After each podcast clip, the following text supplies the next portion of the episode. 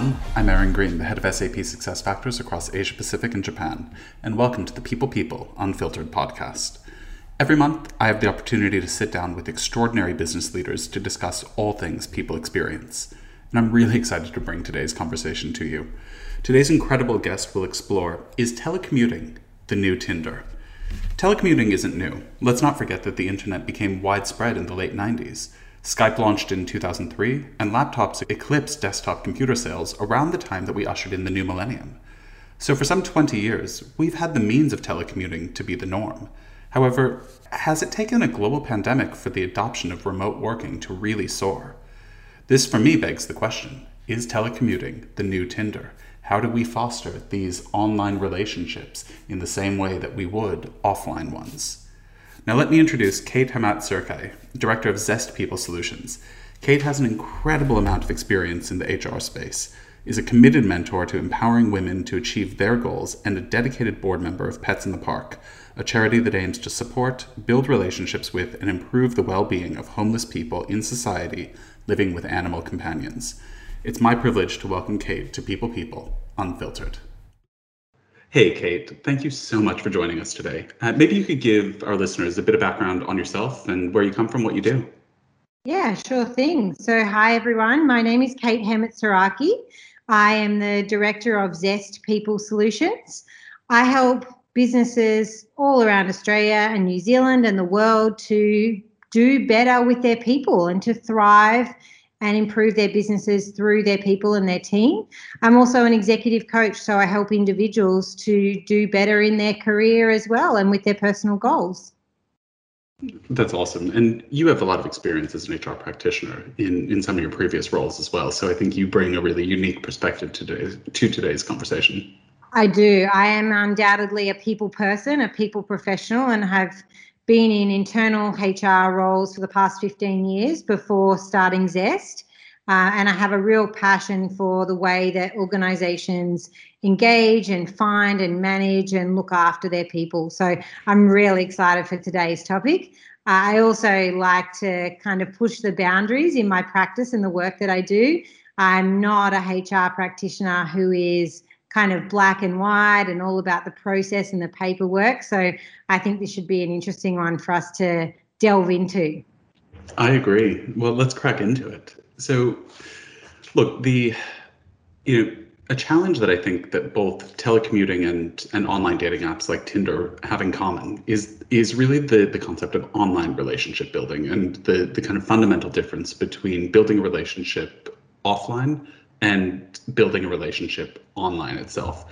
Face-to-face interactions tend to be our comfort zone as people. And when you remove that ability to have the face-to-face interaction, it means that you have to build a relationship in a really different way.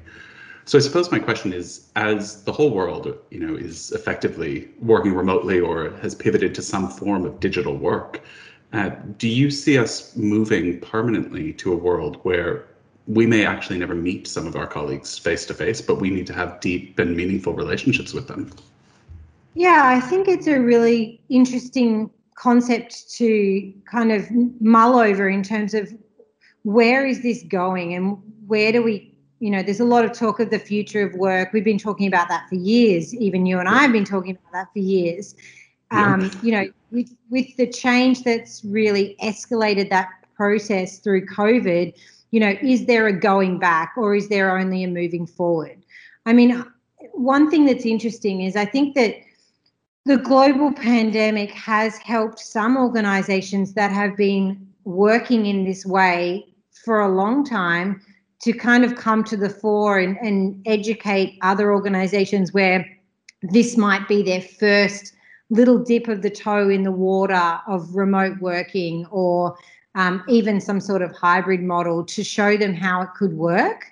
Obviously it's interesting where there's been tech companies like Twitter that have come out and made statements like, opening offices will be our decision. If and when our employees come back will be theirs. I love that quote. I think that kind of captures what the model could look like moving forward, where having an office to go to, having a space will be really at the direction of the business and the employer. But ideally, whether employees choose to engage with that model and in what way will be up to them. And so then they can exercise a degree of, I guess, their own autonomy or decision making as to whether that's appropriate for their health, their mental health, their productivity at work. So I really love that statement. But I think it's, you know, obviously humans, we're hardwired for social connection. We're hardwired for that interaction. And so, you know, I know from my own personal experience and clients that I'm working with and have been working with during this pandemic, that there is a desire for people to engage face-to-face with people. And so as long as their employer is able to facilitate that in a safe way, and a productive way, I think people have discovered a new level of productivity during this last couple of months, then I think people will always choose to have some level of face-to-face interaction if they can. But I also think, you know, we've been talking for a long time again about talent and finding the best talent. There may be the best talent in really remote locations. And so if those people have no ability to engage face-to-face and they're a really valuable contributing member of our team remotely and we never meet them face-to-face, I think that's a real prospect. And I think a real challenge for organizations of how do we integrate those people? How do we give them the same experience as an employee, but in a different way as those people who can come to the office if and when they choose? I completely agree. And, you know, it's an interesting one, right? Because traditionally organizations have looked at a really small percentage of employees or colleagues that would be remote workers. And so we kind of know how to gear our organization around a kind of a smaller percentage being remote workers. And those remote workers, you know, kind of in exchange for that, they've had to learn a set of skills in terms of how to connect with their colleagues, how to foster those relationships where they can't be there. I like the way that you've spun this in the sense that it's a real opportunity for employers to look for the best talent, irrespective of where they are. But it still, for me, begs the question for employees who are not used to working remotely and who are faced with some or full remote work, how do we teach them how to develop those meaningful relationships? What's kind of the structure or the enablement that needs to happen to make sure that, as you said, those experiences, whether you are remote or in the office or in person, that those experiences are as rich and meaningful as face-to-face?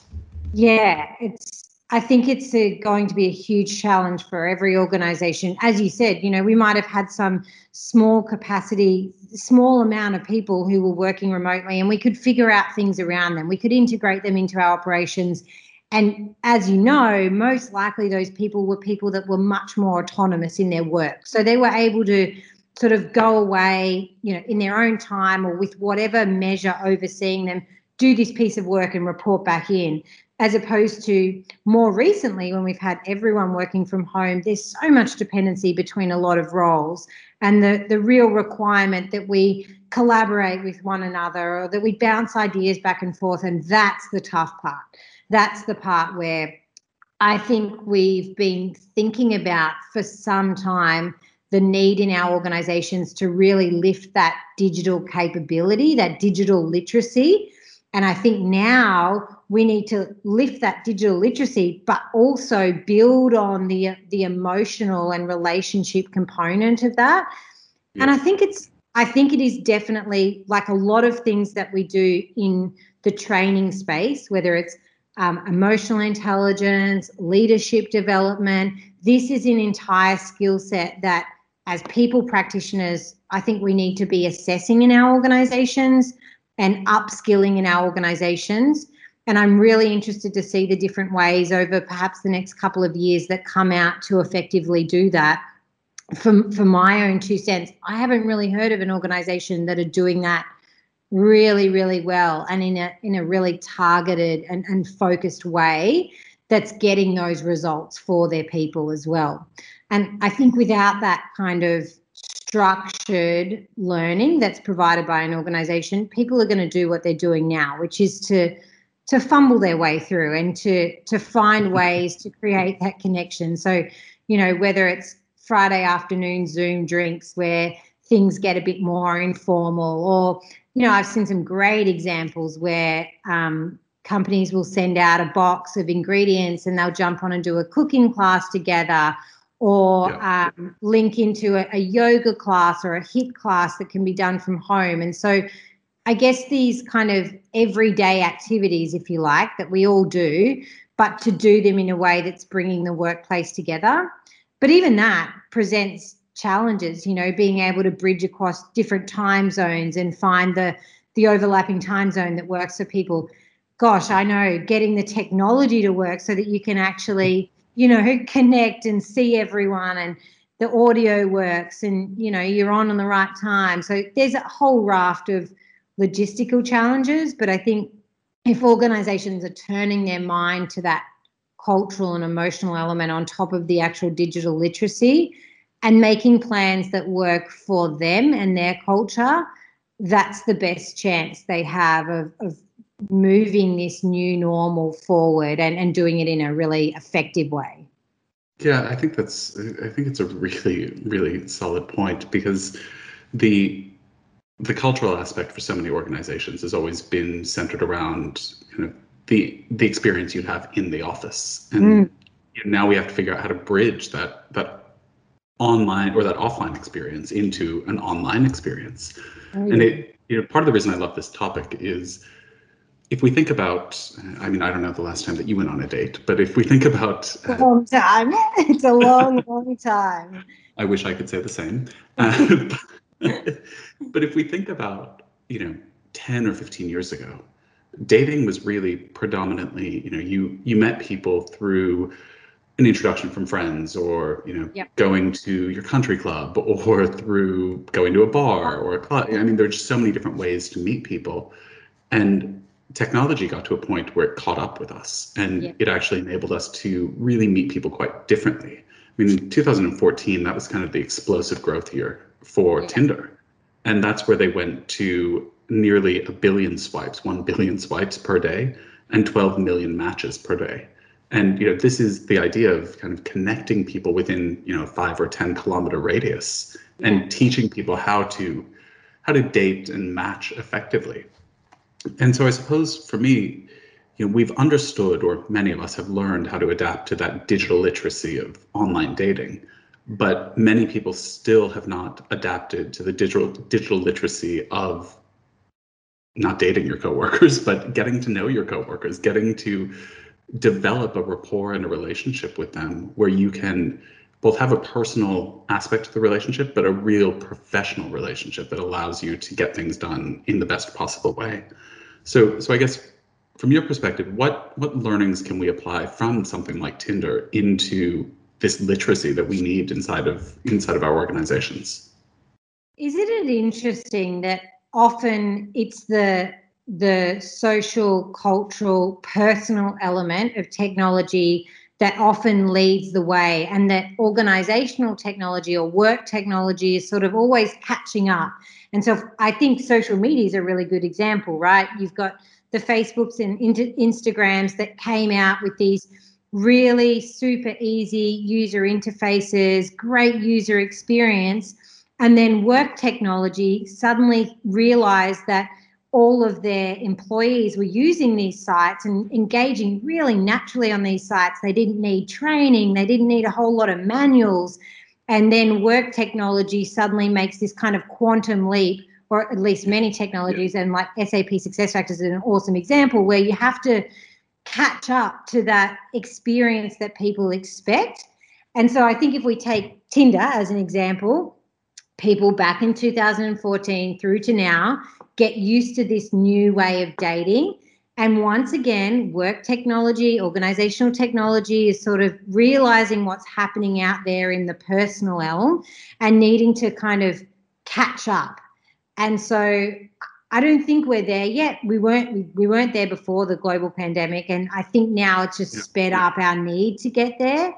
But I think we will think about ways that we need to create that personal connection and that relationship with our colleagues, hopefully not too many romantic ones, because that can cause troubles. But I mean, I'm not one to judge. I met my husband at work. It's one of the places that we met people, and And we might meet people in the electronic realm moving forward. So I'm certainly not closed off to the idea, but I think, you know, if we think about where dating started, meeting people face to face in your own circle or through circles of your circle. And I think if we think about a talent perspective, that's how recruitment was done at one time, right? And so we've moved the needle forward on, in that aspect, that we've gotten better at casting the net wider by using the internet, job boards, talent pools, our systems. I think there's a leap forward that we make where we think about the online dating world, that pool got broader and broader and broader. And I think we can do the same thing from a talent perspective if we're open to, if we're willing to, and if we have the right technology to. I completely agree. I mean, just listening to you talk, I had this little flashback to, I don't know, it was probably 10 or 11 years ago, walking into the office and saying to my boss at the time, I'm on Facebook Messenger now. I think email is dead. And as it turns out, email sadly has not gone that way. But technologies have started to, you know, have really emerged. Things like Slack, you know, really Microsoft Teams, you know, so many technologies around that kind of instant communication, that instant collaboration with your colleagues. And I think in so many ways, you're absolutely right that the consumer lens or the consumer technology continues to influence the corporate technology landscape. Yeah. And so I guess with that in mind, what does, in your mind, or what in your perspective, what does the future of telecommuting actually look like? Yeah, I mean, I think the biggest barrier that we've had up to this point, and possibly still have, that we need to overcome is that trust.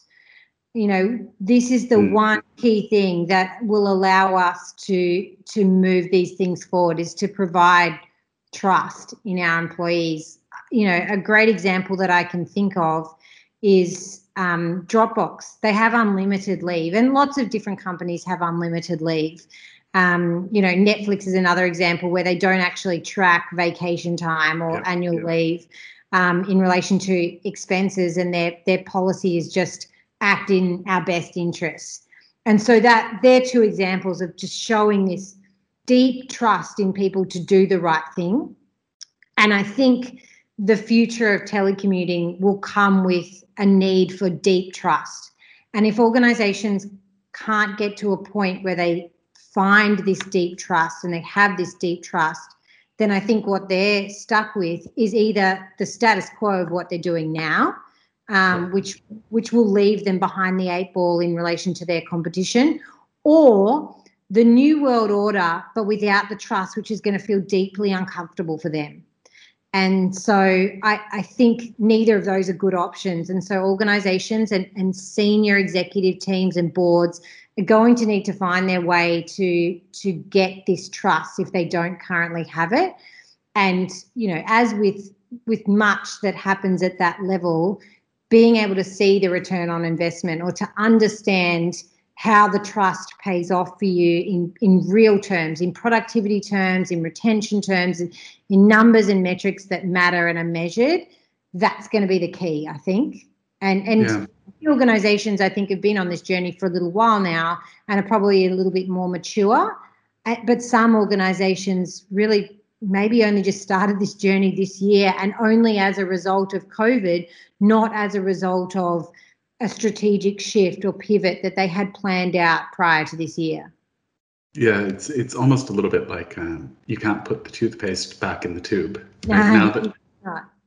Now that we've all been, whether we say forced to work remotely, or, you know, our work patterns have changed, there will undoubtedly be a percentage of, you know, probably a significant percentage of people who won't feel comfortable going back to the workplace for, you know, potentially an extended period of time. And I think that's where, you know, we've seen really progressive organizations like Twitter and Google and Facebook, you know, really the consumer tech that we use, say to their employees, and, you know, the Twitter example is spot on, kind of come back when you're ready, but it won't be before the end of 2020 and probably not until the middle of 2021.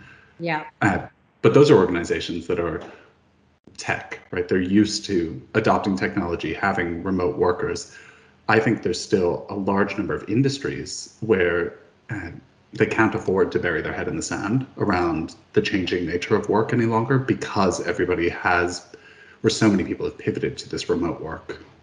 Yeah, and that's my experience. Many of my clients are in hospitality, in manufacturing, in retail, and, you know, despite their best endeavours to do as much of their business as they can remotely, it doesn't remove the need to have a sommelier choosing your wine and serving your wine, or to have someone making an amazing paint, or to have someone, you know, choosing or helping you style an outfit.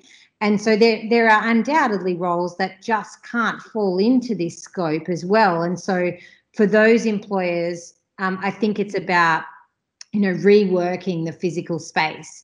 And I think we would be silly if we didn't think that that will look like a reduction in physical space in terms of the number of people at work and the number of people that you engage with in your physical space at work.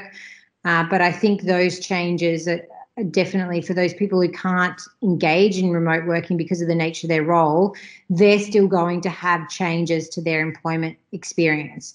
And so, I mean, I've been banging on for years about the need to really individualize the employment experience and to not have cookie cutter approaches, and to really think about the different journey maps that different people go through in their life cycle at an organization. And I think hopefully this will really, really ignite the need for organizations to think about the individual experience and what individuals need by role and employment type, and not just cookie cutter people into, you know, demographics like generation or gender or anything like that. Yeah, I completely agree. I do want to circle back to, you brought up the topic of trust a couple of times, and I absolutely agree with you. You know, and again, kind of drawing a parallel back to Tinder, we learn to place our trust in truly an absolute stranger. And if you actually ever meet the person, then you're really placing a lot of trust in the absolute stranger. So noting that kind of the work environment is probably a bit safer for most people, what kind of trust and what kind of empowerment do we need to actually give to people leaders so that they can effectively lead, you know, what are remote teams? Yeah, I mean, I think we can possibly take some parallels from the dating world here, right? Like if we think about maybe an effective path, if the goal is a relationship, or, you know, let's maybe say it's not even that serious, but a number of good dates that comes out of the outcome of the engagement with Tinder, then let's say the equivalent goal for an organization is a productive and effective and happy staff member. You know, there's a path that we go on to get to that outcome. And in the dating world, it looks like, you know, starting with a profile. So we got a little bit of an insight into these people, what they look like, what they want to say about themselves. And then we engage in some conversation, and it starts off light, you know, who are you? What do you do? Where are you from? And then potentially before we get to that outcome, we're finding out more about the person. And so I think it's like, it's not just trust in the other person, but it's also trust in yourself and your own decision-making capabilities and your own ability to kind of synthesize information as to choose whether you're compatible with that person. And so I think if we kind of go back to that digital emotional literacy, like, I'm not sure if I've coined a new term there, but if I have, it's mine. It's sort of using... Yeah, thank you. Trademark. It's sort of using the technology to then engage as well your own emotional capacity, your own emotional decision making, and the paths that have worked for you in the past and achieved success to ultimately get to that outcome. So if we then draw the parallel back to an organization away from the dating sense, I think it's about helping managers to understand, you know, we've got the profile of the person, we know, you know, their role, their job, their tasks. Then we go through this journey of understanding a bit more about them on a surface level. And, you know, these days with remote work, you can see a bit about their house, maybe you can see their kids running through, their dogs. So we're finding out some surface stuff. But I think it's the next stage that's really important for managers of remote teams. And it's about finding out that more deep stuff. So how is what motivates someone? Like, are they an intrinsic or an extrinsic motivated person? What are their goals? What are their career goals? Where, you know, what are their operating styles, and how, what pushes their buttons? And I think in a dating sense, if you do it well, and again, I'm not a dating expert. I haven't dated for a long time. But I think if you do it well, you generally find out some of that compatibility factor stuff before you get to that face-to-face meeting. And so I think managers are really going to need to find out ways to get this information out of people. And it's not going to be by getting them to fill out a form that says, how are you motivated? Tick one of these. You know, it's going to have to be through engagement and conversation and working together and, you know, getting that understanding and then sharing it across colleagues in the team as well. So you can create that team camaraderie, that team environment, even though you're physically not sitting in a pod together. Yeah, I completely agree. I mean, if you think about some of the best or the worst corporate team building exercises, the commonality is that everybody's in person, and you're learning a bit about one another, or a lot about one another, through those exercises. And so your point is spot on. You know, when you remove that ability for people to interact and learn about one another in that way, you actually have to think about how to replace and ask questions. Yeah. Sorry? How to replace it. Like what replace? Yeah. Yeah, completely. So Kate, final question, important one though. We've talked a lot about the role of technology. We've talked about, you know, the role of the people leader, the role of the organization. What we haven't talked about is the role of the individual in remote work. And I know that there's a huge number of people for whom remote work is still new, right? It's not something that's kind of in their DNA. And a large number of people report decreased productivity. They might be working longer, they might be working harder, but their productivity can tend to drop. And I'd be really keen to understand your perspective on how individuals can find that passion or that fire and structure their days so that their productivity remains at the same level as it would if they were in the office.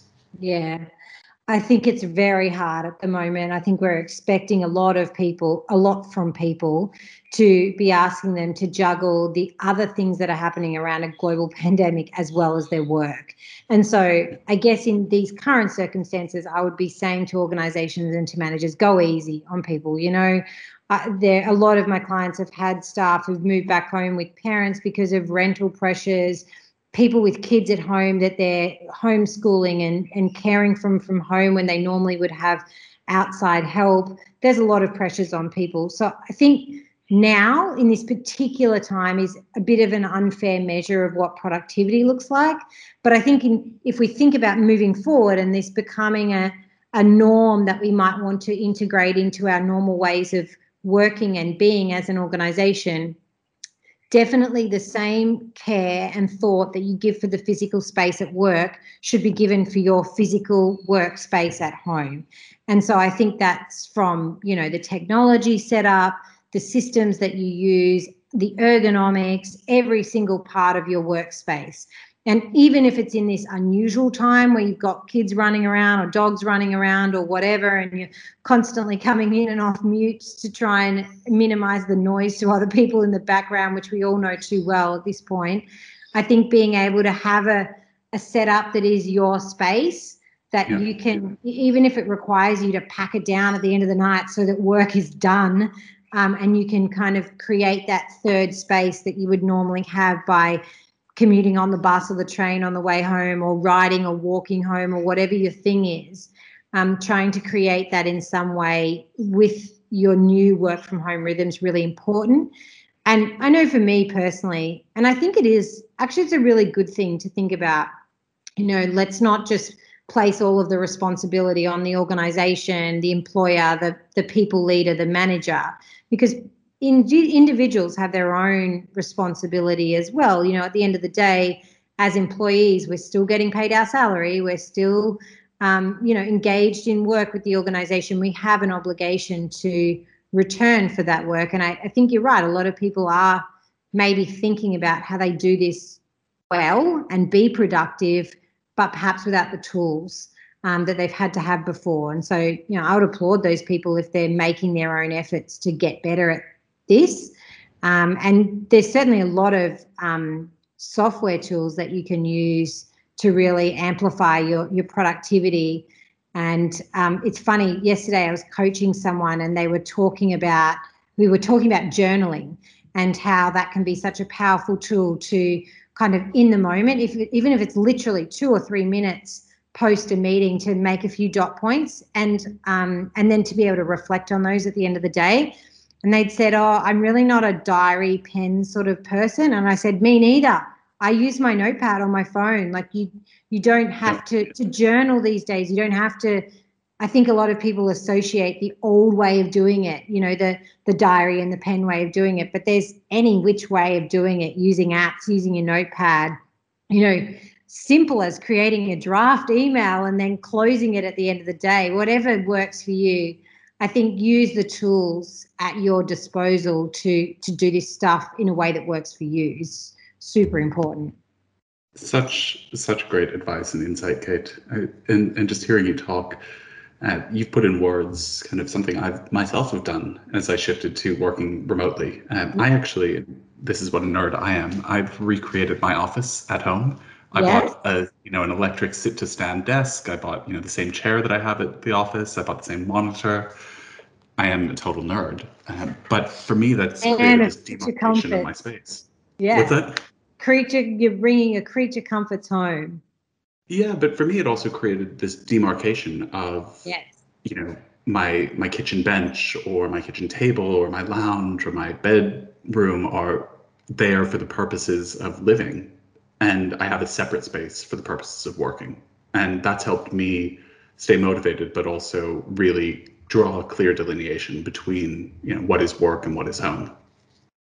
And I think that's a challenge we were struggling with even before this time, in terms of there's been a lot of talk for many years about people replying to emails, as the first thing they do when they wake up in the morning in bed, and the last thing they do before they go to sleep, or while they're running or walking or at the gym on the treadmill. And so, it's not a new problem for us to have a very blurry line between work and life. If we're going to move forward with work and life being even more blurry because we don't have a separate physical space, we are definitely going to have to make efforts to create that separation, that demarcation. So I think you've definitely done the right thing in terms of your own productivity. Well, the question is going to be how I sell this desk when I'm done with it, but that's a separate problem. Never be done with it though. Maybe this is the future. It just definitely doesn't match my home decor. That would be a real problem. Hey, Kate. As always, it is just such a tremendous pleasure talking to you, and the insights and the knowledge and the future trends that you spot are just so incredibly powerful. I'm such a huge fan of you and the work that you're doing with Zest People, and I just really want to thank you for sharing your time and your insight with all of our listeners today. Thank you for having me. It's been a really good topic to chat on. I feel like perhaps my dating Tinder literacy has increased from this chat, not that it needed to. And yeah, this is a space that I'm really passionate about in terms of the future of work and the experience that employees have in our organization, and just making it an excellent one. So it's been great to chat. You too. And to everybody listening, thanks so much for tuning in. We'll talk to you next time. Bye. Hey, Kate.